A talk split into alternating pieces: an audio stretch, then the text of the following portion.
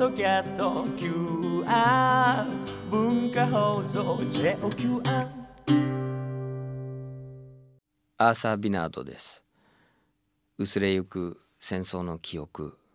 あの時代に残してきた思い探しています。今週は北方領土の択捉島で幼少期を過ごした成海文子さんの話です。ロシアが占拠している日本の島北方領土。歯舞色丹国後択捉4つの島の中で最も北にあり最も大きな島が択捉島です。面積は沖縄本島の2.6倍。江戸時代末期の日露親善条約で日本の領土と決まり漁業で栄えてきた島でした。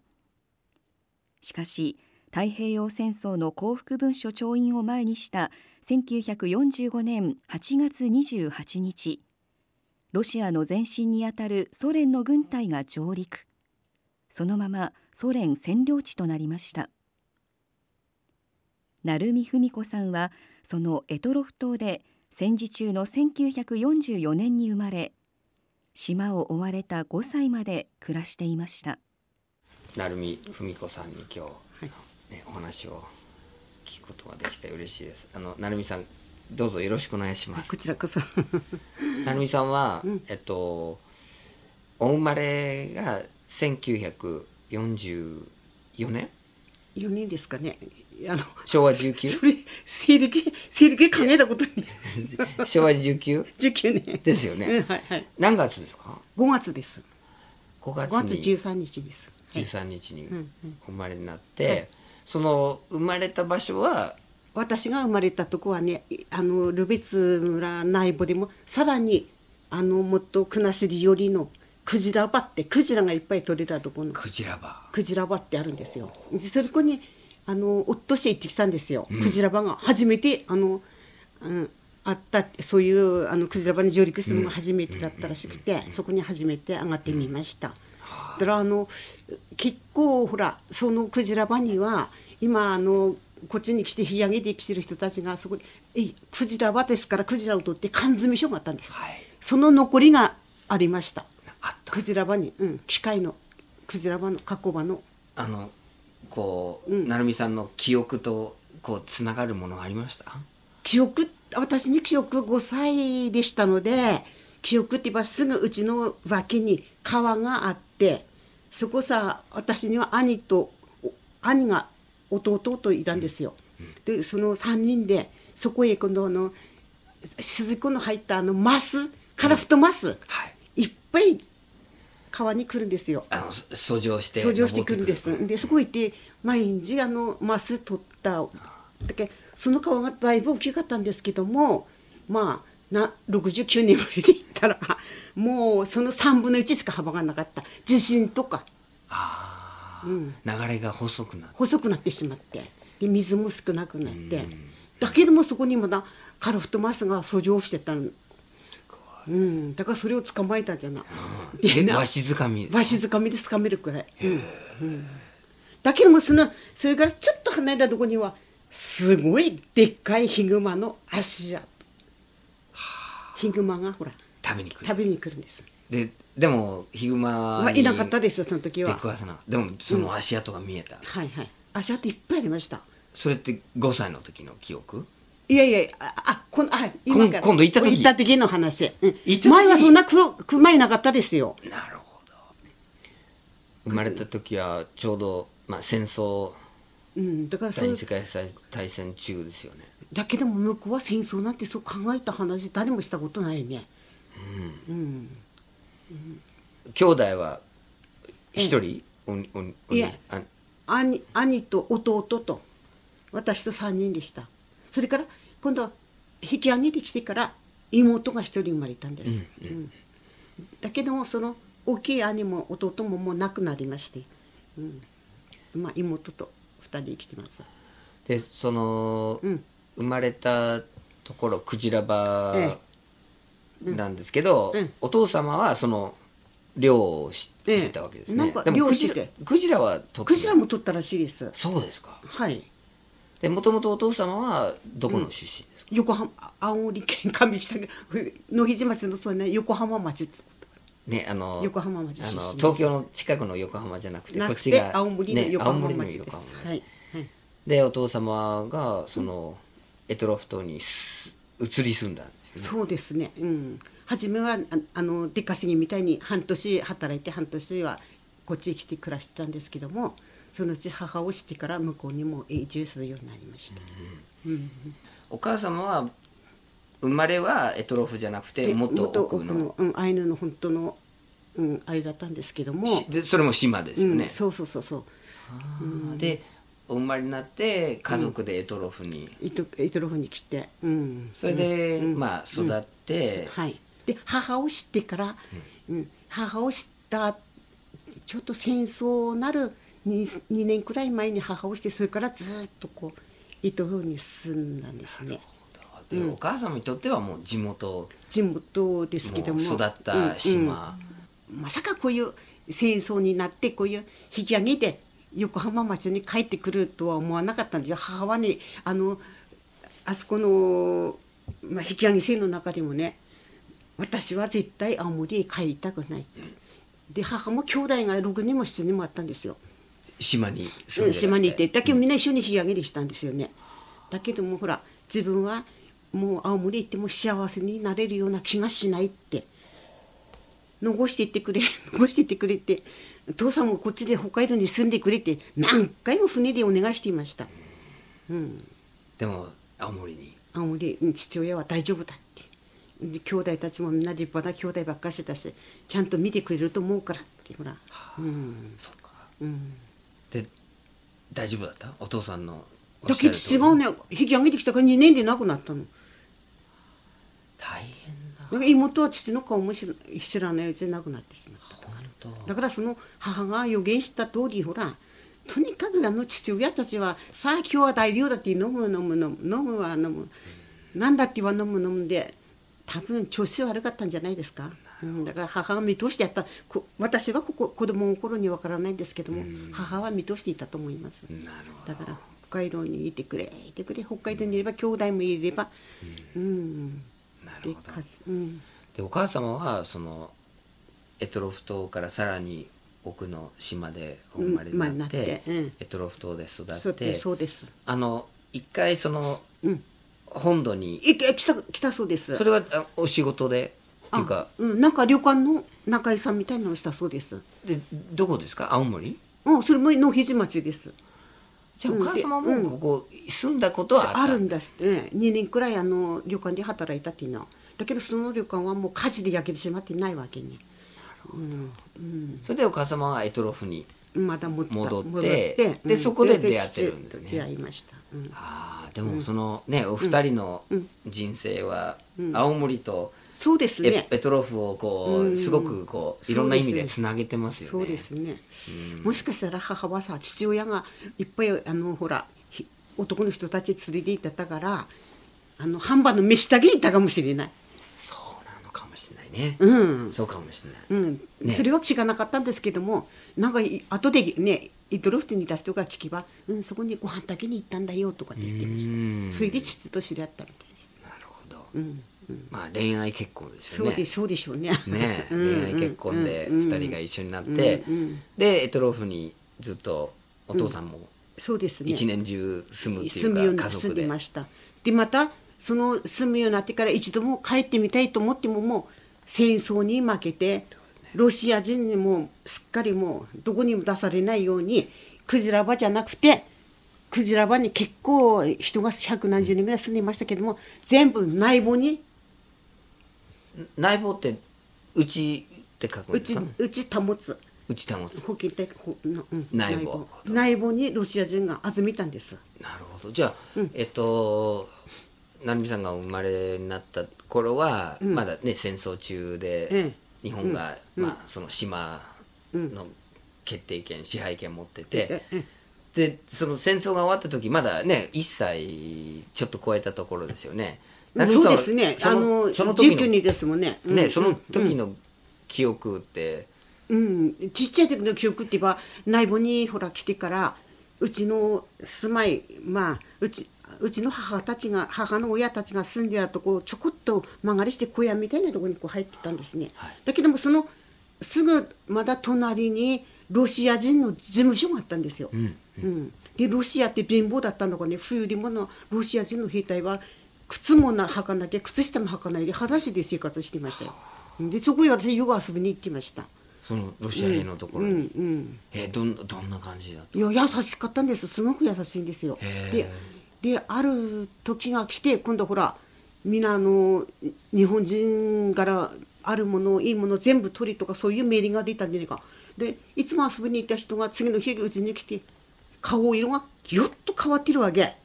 なんでこんなにこ昨日まで優しいのがこんな顔が変わったのかなと思ったら、その時はもうねうちの中全部上げてほら取らなきゃいけないう。ん、いいも何でもうちのものをいいようなものをもう自分たちが持って行ってしまったってそれは組織的に、そうです、まあ、そういうふうに。何人も来たんです。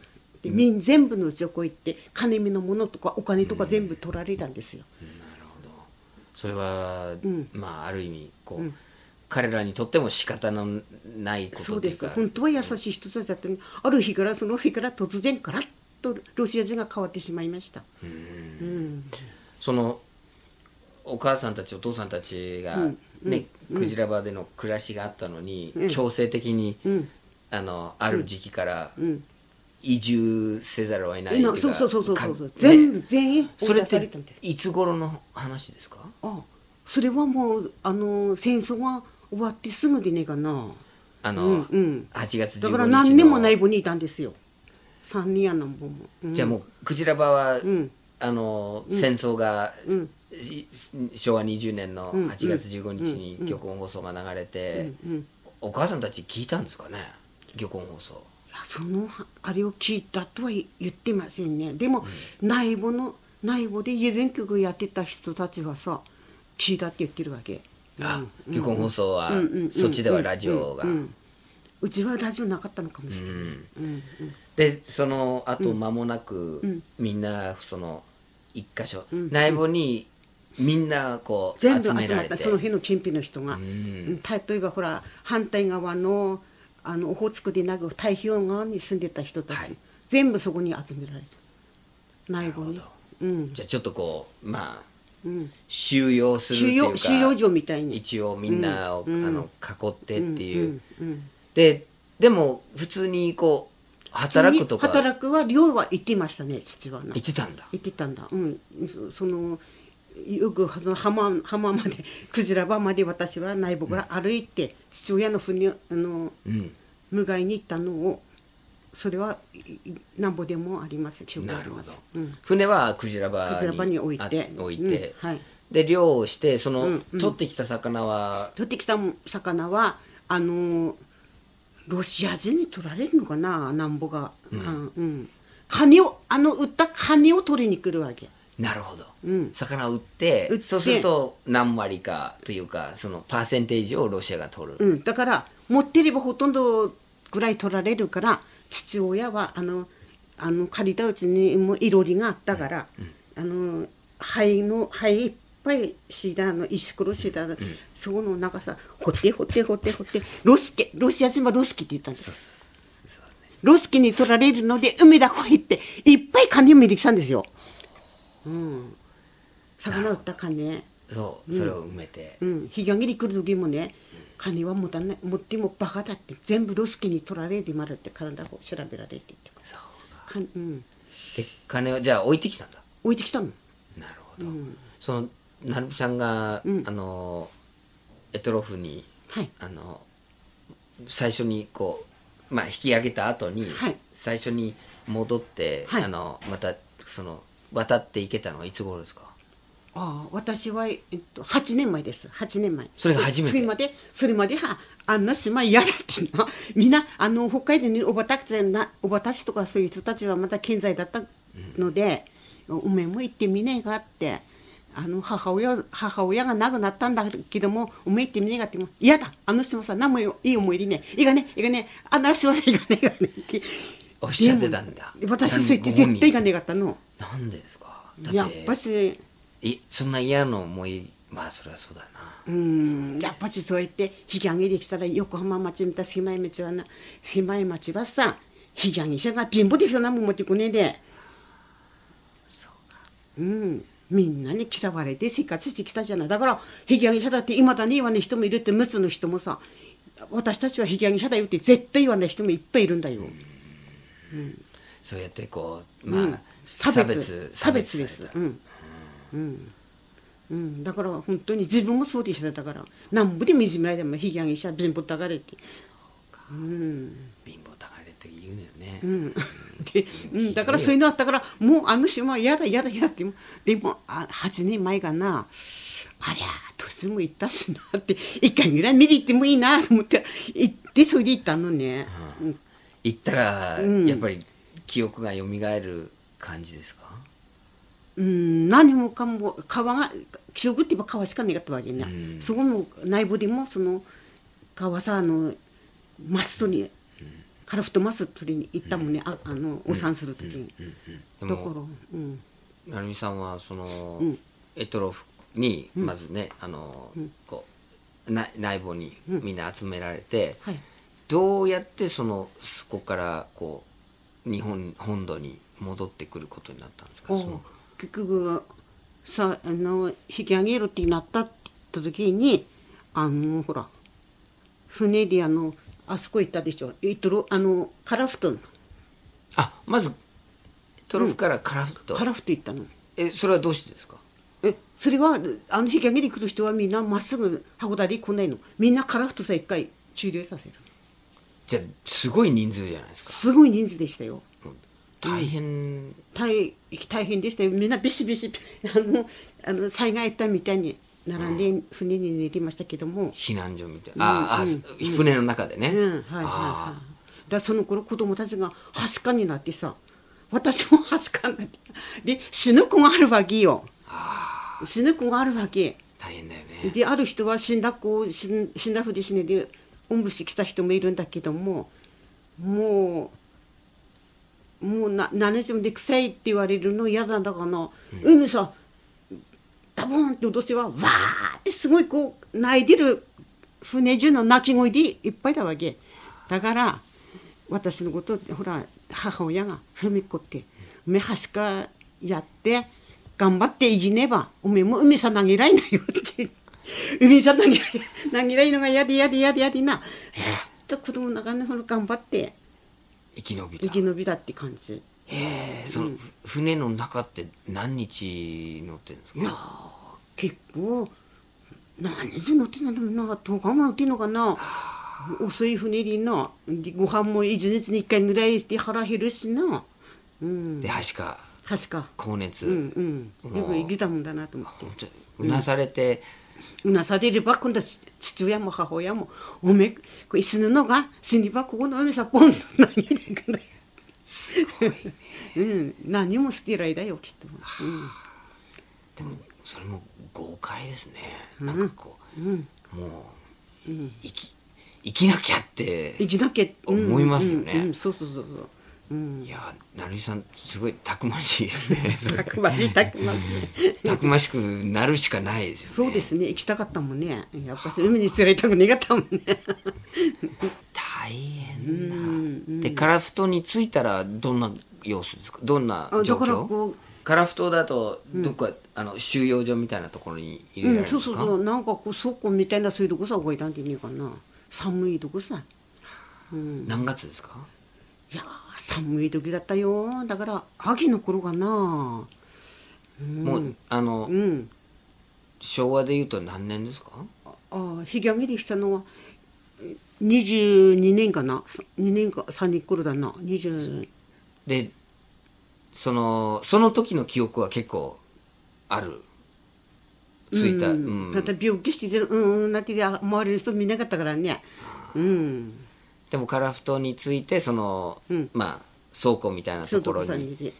その時はど食料とかどうしてるんですか？いやー一日2回だ1回だと思ったな配られる。配られるなそれあったかいもの食べられるんいや冷たいもの。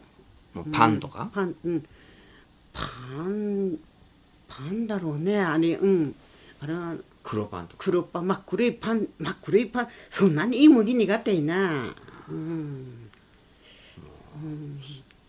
お腹すくよね子ぎ。供が一番辛いよね、うん。お兄さんはどうしてたんですか？兄兄たちはあの全然あの間おとなしくて。だって自分はほらはしかにかかったところで兄たちは、うん、それなりにまずおとなしいおとなしいかったな。でうん。か函館？あ函館は来た時はね函館にきあの来た時はあらすごいやだあの荷物やるあら、うん。あれであのあれで船からこうクレーンでお降りて降ろされたでしょほら。あえっ、となんていうねか網みたいね網に、みたいなのね。うん。縄で編んだほのなんて砂がなんで編んだあれで、うん。四五人一回にほら。その中に入れられるの？いろいろの。でそれであのほら栗みたいのでつるされてこう、うん、なんでやったんだろうな。そうそう船ってね、よくその荷物とか、うん。うん。コンテナはコンテナで吊るすけど、うん。そのうん。荷物をこう束ねて、うん。そうそうそう。でお父さんはうん。青森に帰る、帰っうん、で一緒に一緒に来て青森に来て横浜町暮らして、うん。でお母さんは北海道に、いやでなくてでも残りたかったよね残りたかった残りたかったお母さんのあの、ご親戚の方とかは兄弟たちはみんな釧路とかほら苫小牧とか。うん。でそういうところに行けばいいって。うん。そうそうそうそう。釧路に釧路あたりにいいたいたかったみたいだね、うん。兄弟3人だから残ったもの釧路さ、うん、みんな貧乏でしたけどね引き上げてきてから、でもそれなりに兄弟いれば助け合える。なんとかなるよね。なんとかなると思ったんでしょでもお父さんは横浜町にう、うん。うん、帰れば俺の兄弟はもう立派なのばっかしいるからって何も心配するなってでまた弟が迎えに来たしさ。ね函館まで、うん。函館に着いた時は、あの、うん。それあの成美さんにとっては、うん。文子さんにとっては、うん。初めての日本？そうですね、うん、日本っていうか、うんうん。初めてのはい北海道、北海道だけどそういう感激とかそれは何もわかんねえ。ただ俺だ おじちゃんだぜとかって何もそういう深いあれはない。あの親戚とあれはなかった、うん、おじさんに会うの初めて初めてです初めてです。ちょっと怖い感じだった？それとも優しかったのさ優しかったの。うんでうん。うん。文子ちゃんも可愛いめいっ子だよね。おおじさんにしてみればね、うんそそうそうそうそう。じゃあ、そういうふうにこう可愛がってくれて。うんうん。でそれで今度は連絡船に乗るんですか？函館から。函館から連絡船そ記憶ないんですよね。青森まで。青森まで来てうん、多分そうだと思いねます、連絡船でしょううんね連、絡うん、そこ全く記憶ないです。そうか。うん、で青森うにん、来て。なんか横浜町にね来てましたよね。うん、横浜町どどうだった？だあの約束通りみんな大事にしてくれたの？父親生きてるうちはね。で父親がさ、あのクジラ取ったりなんだりしてて、あのそのお金をさ、あの弟にとこへ送ってて、それで今度あの古い家を買っててくれたわけ。よ。そうか。すぐに、あのちゃんと仕送りしてた仕送りしてたの。うんうん。だから家はあったんだ。家はあったの。帰ってきたら古いあの中古の、うん。古い家だけでも住むとこがあったんです、うん。なるほど。それ用意してるからうちがあるから安心して来いっておじが村にいたのうん。うん。それでまあ、戻ってきてお父さんはまた寮の、寮やったんですけども、1年か1年半ぐらいでがん食道がん。で今度は弘前大学病院さんに入院して、母も母も付き添いで昔はみんなほら付き添い室には願った。から、そうしたら、あの手術もしたんですか？手術もしました、でも酒飲んで飲んで飲んでばっかしだから酒もタバコも飲む人だったから、あのあれ麻酔しかねえんで。麻酔しかない手術したそうです、うん、大変。で亡くなった亡くなった。あのな病院で亡くならないでもうこの人何時でも生きてたからうちさついてきて。うん、うん。で私は父親のほらあのタン毎日タンたまる積もるの、うんうん。タンを取るのが仕事だった。うんうん。大変、でもあの最後は家で家で亡くなりました。はいはい。うん。そのお父さんが亡くなった時はうん。まだ8歳？あ小学校1年で7歳でした。7歳。7歳小学校1年生の時、うん。その後の生活は大変だったんです大変だ大変だった。母ははだあのほら着物を縫ったりして。その針は針の仕事。うん針仕事をしたり、うん。で農産業に働きに行ったり、うん。うん。だから母がもう大変で大変で、うんだなだから私たちはもう子供の頃によく勉強はできたんですよ。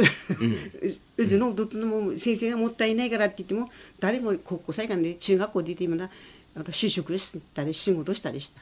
そうですようね、んうん。だってお父さんがうんね、うん。あの亡くなってからはうん。妹さんが生まれてるでしょ、そうです。うん。もう本当に一番だから、うんうんうおん、母様が全部背負わなきゃいけないっていうそうなんですよ。だから母の苦労を見てらいねしな。本当ですね、うん、でことはあの兄は兄でほらあのえまあ小学校の時でもは父親死んでからあの親戚の父の親戚で製材所やってたわけ、はい。そこさほな毎日あの昔はむしろって米であんだ。はいはい。あれね毎日 2, 2回製材所やって串もらってきて炊いてそれでほら暖取ったり食事の支度したりして、私はよその親戚の自分とさ子守りに行って、学校を、うん、学校までこの子供を連れて勉強しに行った。った子供を背負って。せよその子供を背負って、うん、で学校で見ながら勉強して、そうそうそうそう勉強してやってましたし。それで生活できなかったもんね。本当ですうね、ん。でもその家はずっと住,、住めたんですか？住めお父さんが用意した。はいはいはいじゃあ住むところはあったけど、あったけど本もお金がなかったな死んでしまったらみんな手のひら返すから 住みたくなるものね。きょう父の兄弟でもさ。うん。本当です本当ですよね、お母様はあの、何歳まで？母はね80歳。だから私がここのうちにとあの嫁いで、まあ、自分たちのうちも足りだしさ、母にもうち建てて母のうちそこにあるんだけども、うんでこは私も働くのに母に子供たちの面倒見てもらったし、で私は死ぬまでここさおいで母母のお墓も全部写真があるんだけども、母のお墓も作ってあげて、うん、で、うん。でもお母様としては、うん。エトロフがふるさと、自分の生まれ、ままあ生まれたっていうか、育ったところですよね、うん、でこの兄弟たちがねそのもう何あれはじめ何人だっけなそのあの行くのはな北方領土のあれさお墓参りとか、母はなとあの辛い時は「島はよかった島はよかった」って言うけどもね帰りたいとは一度も言わなかった。そうなん。だ、あの文子さんがそそのエトロフ島っていう島にいた時に、はい。そういうふうにこう変わっ、大きくね、歴史が変わったっていう、まさにその時代にこう、生まれて育ったわけですよね。ええええ。そうするとこうさっきもね、あんな島行きたくないって、でもでも行きたいっていう思いももちろんあるしその懐かしさとか、うん。すごくこううん自分の、なんかね。年なんだよやっぱしね。で残ってるこうはお墓があるじゃないですか、はい。どこどこにお墓。それ見れば涙が出てくるんですよなんとなく。うん、でみんなも結局その墓も全部ロシア人の方捨てるあのね夫し行った時も全部は全部破壊し捨てられてしまってあっちごろこっちごろって、うん、でそんなの集めてこう重ねてあげたとしても、いやーまあまあまあまあまあまあって私一カップ湾にも行ったことあるんですよ。一カップ湾あのあそこね真珠湾攻撃したとこなんとか、船が出たとこでしょ、あそこさ行っても人骨がいあるんですよ。あ。これ日本兵のだって。うん。でそこの一カップ湾のねホラー穴の中にねらっきょうが入れるんですよらっきょう。あれは日本人が誰かも持っていったのを植えたのが増えているみたいですうん。すごい。すごいのよ。らっきょうがあるらっきょうがある。本当ですか、うん、で今度はそのまあ、人骨もこうあっちばらこっちばらっているのを見れば涙が出てくるんですよ。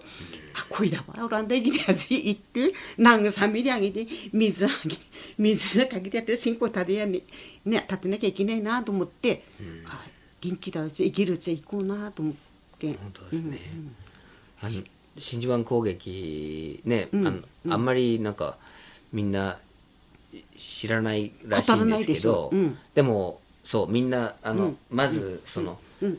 赤城も含めて、うん。その日本軍の船が集まったのは、あそこですよね。あそこですよ。うん。エトロフ。えっと、エトフトの一カップはあの太平洋側さ寄った方です。よね、うん。そこに集まって12月ですから雪が降ってて、うん、うん、そうなんですよね。うん、うん、そこから出たんですようね、ん、だから病気で死んだ人の骨なのかそう何かあって日本人の骨だ。あるんだ、うん、うん、そうね。でもそこから太平洋戦争の歴史がそうなんですよ。ある意味始まってるっていう、うんうん。そういう島なんですよね、うんうん。でね誰から生きるわけでないです我々はまだ一カップ3歳いるからまだあの人たちに供養してあげようとかってやっぱ年だな、そういうので生きたいですよね、だから島は帰ってくると思う思わないしなロシア人によってさ、うん。そうですね、うん。でもあのーその北方領土っていはいう意味でそういう区切りでこう、うん。あのこのことを話すと、うん。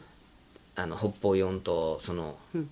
えーエトロフ島も含めてええ。その返還をうん日本政府が求めるわけですよね。ね、うん。でそういう、まあうんうん。交渉とかこれからどういうふうに進めるか、うんあの北方領土の問題って、うんその国家として、うん。あるいはその外交問題として考えるときに、うん。日本側が返還を求めるわけですよね。そうですね。うんうんうん。でもこう返還されるっていういやあのほらあのエトロフと国後の間にあれあるじゃないですか。なんで対馬帰れと。はい。あのあれはロロシアが死ぬほど欲しくて取ったんでしょ。結局アメリカさえ行こう何行こうっても、結局それが目的で取った取ったんだと思いますのでそそのエトロフは返さないと思うの国後は帰っても。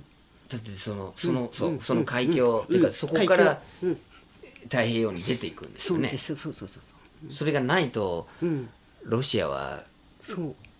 あある意味こうそれが、し生命線っていうかそうなんです。それをうん。取られたら致命傷致命傷ですよ、になるん。ですようんね、うん、ロシアがダメになる。ですよね。はい。うん。だからね、うん。返してほしいとかそのうん。ね、お思いとして返してほしいっていうのはうん。すごくあると思うんだけど、ありますけども。ロシア側にはロシア側のそう。こ国家の存亡がかかってるっていうのはあるそよね,、うですねうん。でもそれすごくわかりますよね。わかりますよ。行ってみるとわかるんわですよねかるんですうん。でもい行ってみたいですね僕も。で、僕は日本に長くいるし、その、アメリカに生まれたので、うん。なんかこうこっち側から問題見るんですけど、ん。でも少しこう視点を変えて、はい。ロシア側ソ連側うん。で考えると、うん。さっき成美さんが言ったように、うん。あの海峡が必要で、うんはいでもう一つこう思うのはそのロシアにしてみれば、うん。その返還したらうん。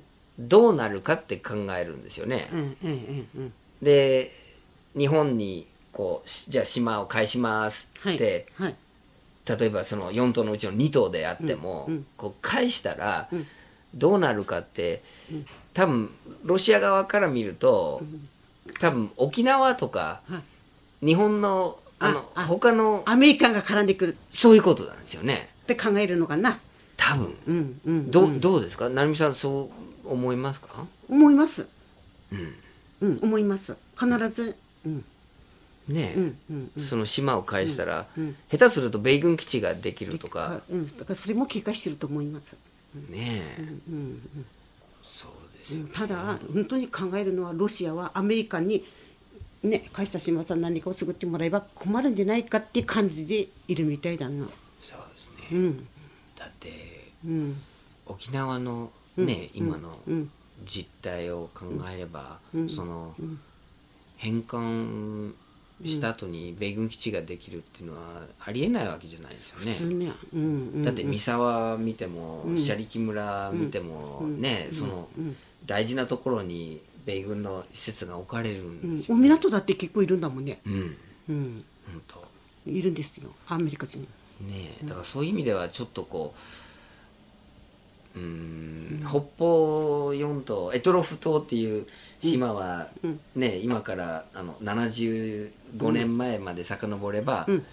真珠湾攻撃のええええ。ねうん。うん出発出発点点ですよね。うん。でも今75年経った今も、うん。歴史の中ではうん。やっぱりこうロシアとアメリカの関係の一つの狭間狭間ですよね。でもあるし、う日本だけじゃなくてもう,、もう世界の一つのこそうポイントみたいな。そうなんです、うん。うん。ねえ。うん。でもそこが成美さんの生まれ育った場所なんですよね。ま、場所でいとる結局生まれ育ったところのちょうど裏になっているのでね太平洋側の方に我々オホーツクこのね、日本海の方だけど、うん。でもねそこに生まれたってすごいことですよね。うんうん。なかなかこう、うん。いいないですよね。そういう方が、いや結構いるんで横浜町でも一緒に暮らした人がいるんだけどもあのエドルフィーがねって言えば被害者だって言われたくて被害者だそうかその差別。差別が忘れられねえんだよ。でもおかしいでしょ？その、うん。それをそれを差別するって何考えてんだろうねみんな、結局あの頃はみんな戦争終わったばかしでどこも生活が緩くねくて緩くねえのさまだその被害者みたいな貧乏に来るんだもの自分の生活を守るのでせうんそうだよね、うんあのうん。この間、ん。あのうん。ちょっとヨーロッパにうん。行くことがあって、イギリスだったんだけど、あのほらシリアが大変な、内戦になってて、ヨーロッパに多くのあのうん。難民ね難民が来てるわけですよね、そうするとなんだよもう、貧乏人が来てっていう、うん。そのそうそうそうそういう状況だよなですな、うん。うん、そういう意味で言うと、うんうん。引き上げ者っていうのは難民ですよね、難民難民。難民ですよ。もうだから今のねシリアの人たちが体験してることって、うん。あの67年前のうん。うん成美さんの体験とつながりますよね、そうですよ。うんうんうん。死なないで帰ってきただけであってね、船が転覆しねかったからね、あの人たちは転覆して何十年って何百年って死んでるんでしょ？うん。そうですね自分たちは、うんそういう意味では、運が良かったって逆に思わなきゃいけないそうなんですね。そうかでも帰ってきてこう生活が始まって、まあ、お父様が亡くなって、うん。うん。その後こうこう引き上げ者ってこういなんか面と向かってなんか言われるとかそういうことあったんですか？差別的に、差別的に、あとそう子供たちはそうやって言わなかったけども、やはり親戚たちにもちょっとな、うん。うんつ辛い目には合わされたりはしましたけどもね貧乏だったってことで、うん。うん。うん。歓迎されてないっていう。そうそうそう。うんうん。うんだから。お母さんはうん。アイヌの言葉もできたんですか？あんまり言わなかったんですね。で母親がしっかりアイヌ人であって自分の父親が岩手県出身の人がほら出稼ぎさ行ってでイトロフで、うん、知り合ったとこで母はアイヌ語って言わなかったです。うん。うん、えおお母さんおおじいさんが岩手の人？岩手の人。で寮に？行ってでその母の、母におばあちゃんに聞き渡せばおばあちゃんのあってで生まれたのが母でしたから、うん、であのおばあちゃんには子供の頃会ってました？ああの引き上げてから釧路に引き上げて行ったのでおばあちゃんが。私に私は釧路に行ってきました、うん、会いに行ってきました23回。あ本当ですか、うんうん。えーじゃあおばあちゃんはアイヌ語ができたみたいです人うんうん。達者ってうんいうか、うん。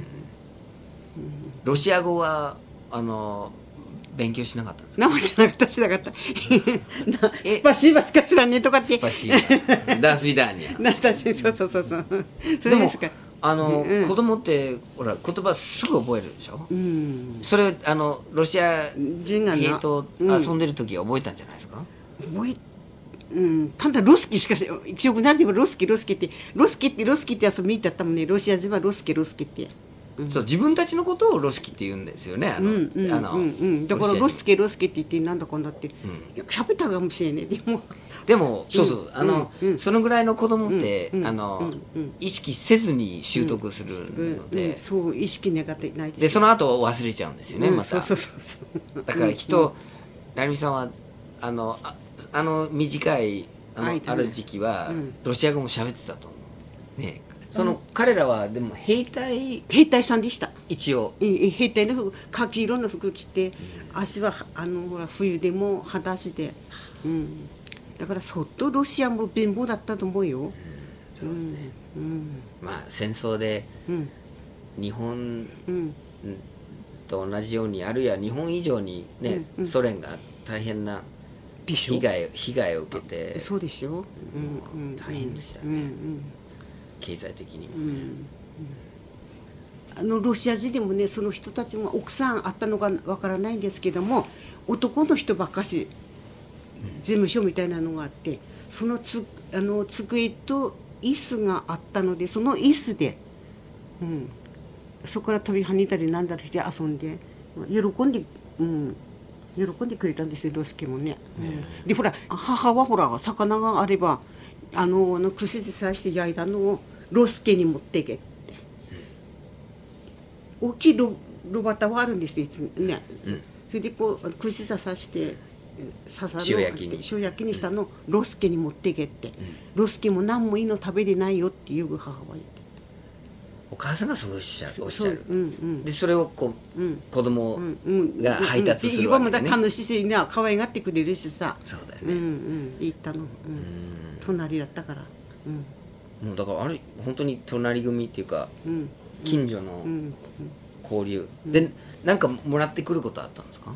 いやロスケは貧乏で何も着なかった。何もなかった。何もなかった。うん。物資あの配給の物資とかないんないみたいだったね、うん、何も珍しいのもらったことないもん、うん。ボルシチを作ってるとかそういうこともない、うん、ないないないみたいです、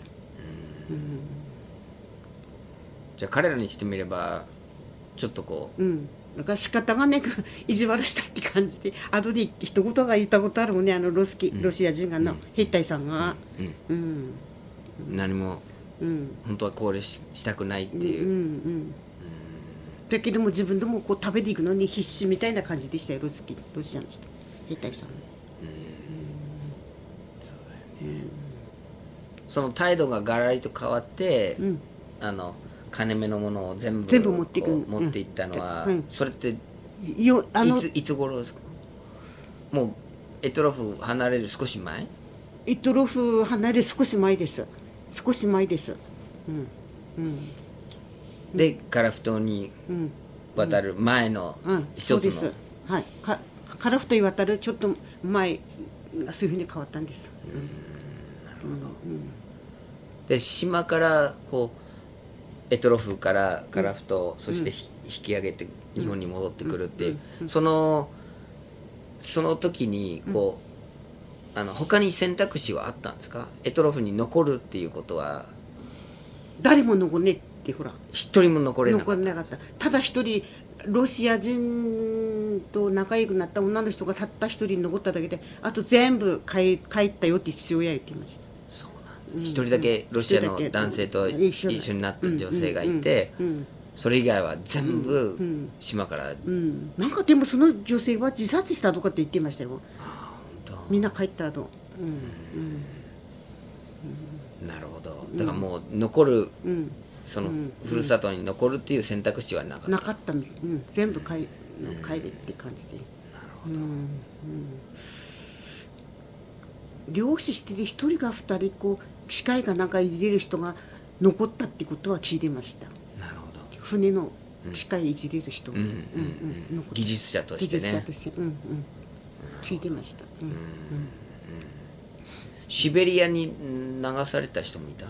そのあのエトロフからこう例えば労働力として連れて行かれた人とかいました？うちです。うちではなかったです。うん。うちではなかったです、流されたとかって。うんカラフトに行った人たちは全員函館？函館函館。はい函館来ました。うん。うんその船は貨物船ですか？いや貨物みたいないやなんて言ったの？だその板板の間から海が見えるみたいな船だったよ、うん、波が見えるみたいな、うん、じゃでもだっても木造船じゃないでしょ？木造船みたいだ。だっておしっこする何すってもそこの海さったらポンともっと死ねばねえんだもん。そうなんだ。うん。じゃあ元漁船かな？行なんだ？なんだろう大きい船だったな。あでも大きい船だったけ大きい船だったどそういうけども船、うんうん。軍艦じゃないですよね。軍艦ではないです、うん、だから貨物船みたいな感じ。貨物みたいな感じ。え。うん。ー日本の船だったんですか？いやーなんだろうな。そこをちょっと確認してねえな、ね結構もう、うんあの、みんなうん。それも一つのうん。運っていうか、ね、どの船に乗せてもらえるかって元軍艦もあるしアメリカの船もうん。引き上げやってたし、うん。ね、元貨物船とか本当にさまざまいやロスキだったな。ロシアの船？うんロスキアの船だった。ロスキだった。ほらうん投げばロスキ来てもダメさ投げるよとかってよく言われたもん投げば。うんロスキだってな。うんうんうん。海に。海さん捨てられるって。うん。また脅かされたんですかその時も、うんうんうんうん。はしかが治っても、うん治っても。うんカラフト行く時はあの、うんうん。死んだらうん。海に、な投げだけども。それで絶対生き残らなきゃ、ギルって出てきたもんな。で今度はカラフトからもっと長いですよね航路。長いですよね。どのぐらい？函館までだものね。旭川誰さでこうあの稚内誰さだわね、稚内からも結構函館までぐるっとここねばねえんだものね。そうですよ。何日かかったんだが、うん、よく出てきたなと思って。本当ですよね、うんうん。でも泣かないでうん。泣いたら捨てられるって、捨てられる、うん、いつも脅されてた親に。泣けば海さ捨てられる好きに捨てられるって だからみんな言うこと聞いてんなそうだよね、うん。それって、うんうん。結構効き目のある言葉ですよね。うんうん、お金もんな。ゾッとするよね。ちょっとするお金があったよ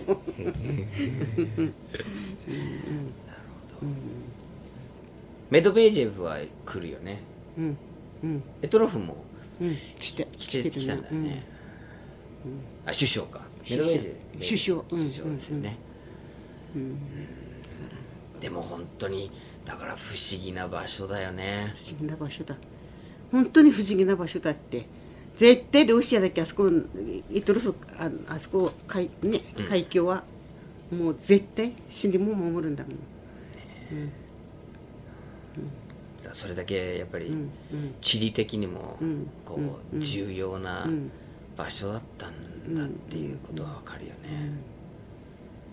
日本があの米軍のうん基地を全部なくしちゃえば返してくれるんじゃない、そうそうだと思うよな。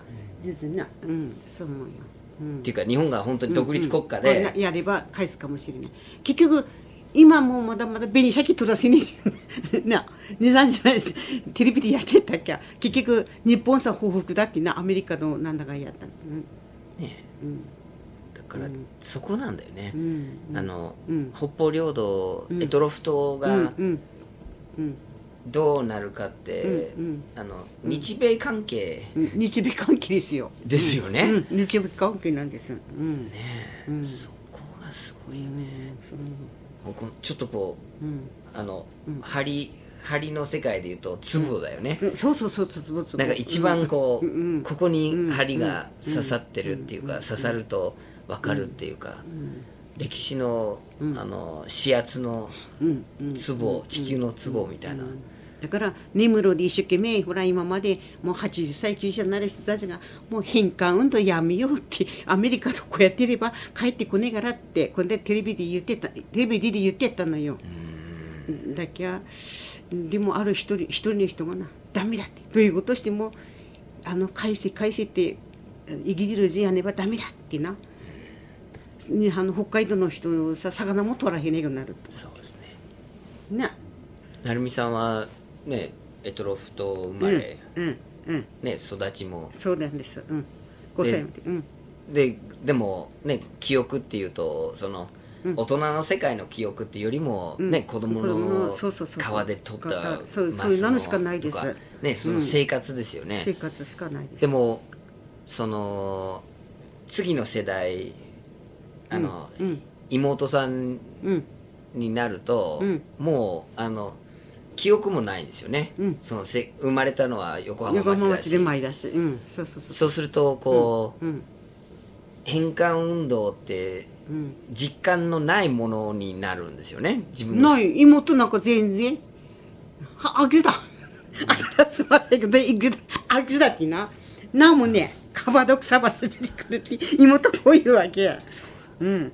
でもほらおめえみたいにビザナス交流さ2回もほら参加してればなシャナ見たりうんフルマカップ見たり楽しいだろうけどもってなんなの？っ てどこさ行っても川田の山あるって妹いがねえって言うわけも。う孫たちさババが死んでもめんだほのあの北方領土を返せってあの運動しねばねえよって言えばバカだ。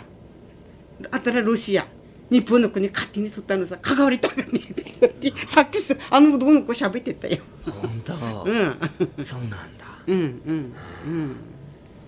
だから違いますよね。違うよ全然。感覚が。うん。うん。うん。うん。でもあのあの子たちにうん。歴史的にどれほど、うん。あの面白くてどれほど重要な場所だってうん。伝えればもしかしたら興味持つかもしれない、ね、ねえなうん。だって世界のうん。歴史のうんこう一つのうん。鍵になる場所。真珠湾攻撃だってそこから始まってる真珠湾攻撃なそこがふるあそこ一カップワンな。すごいことですよ。すごいででいっぱいの爆弾がいるのな。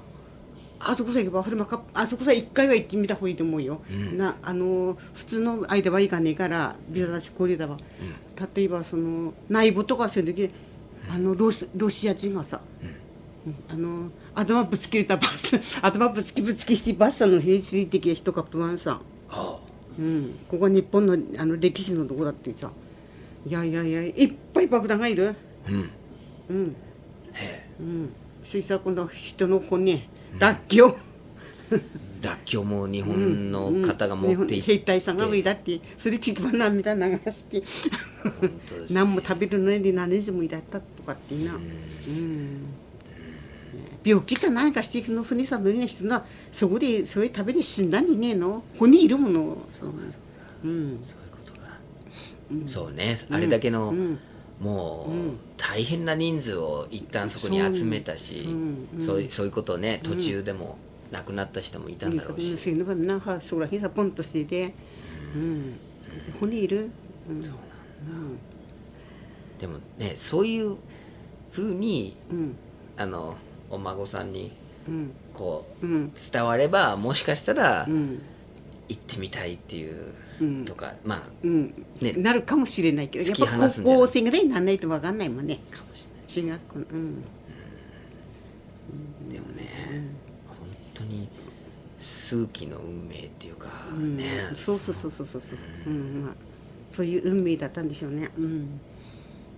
でもそれからもう半世紀以上経って、もうあの戦争が終わってもう70う年、ん。72年ね。71年目に入ったんですよね。そうなんですよ。うん。成美さんがこう、うん。何かこうこの年月経て思うことってあるんですか、思うことっていうのは戦争が一番いけないってことしか？思わないじゃない、みんな戦争で戦争でね。うん本当にイトロフの富たちは戦争の話なんか全然知らなかったと思うよ、うん、本当ですね。突然、うん、戦争が一番悪い。でも戦争ちっとも終わらないじゃない終わらないね。うん。思ったな。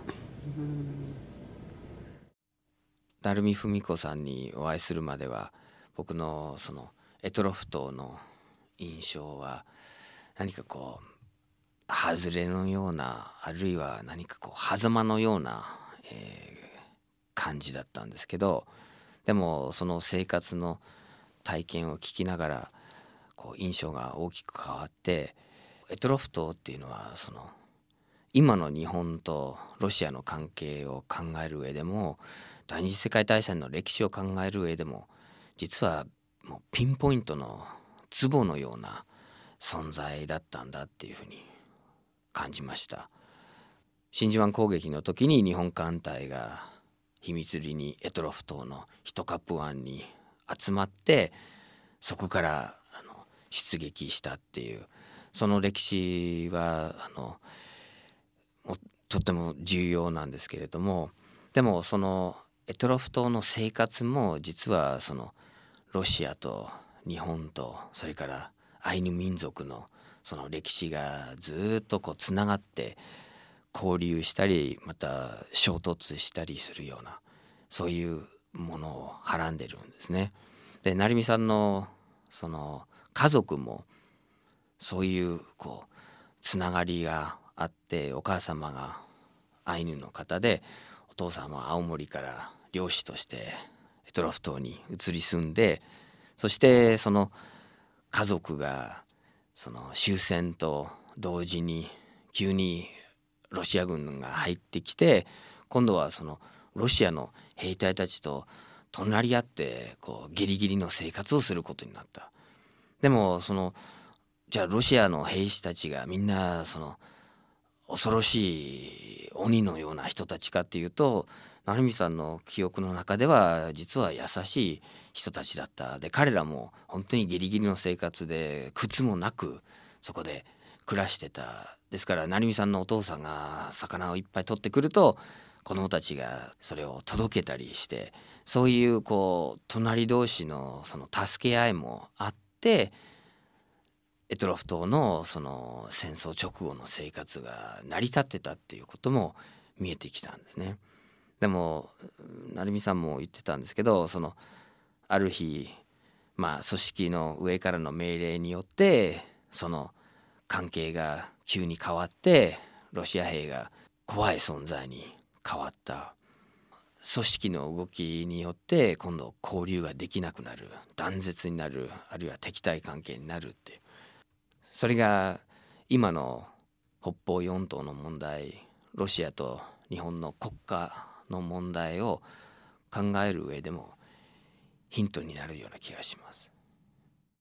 来週は壮絶な戦闘が行われた硫黄島からの生還者秋草鶴治さんの話です。お相手はアーサー・ビナードでした。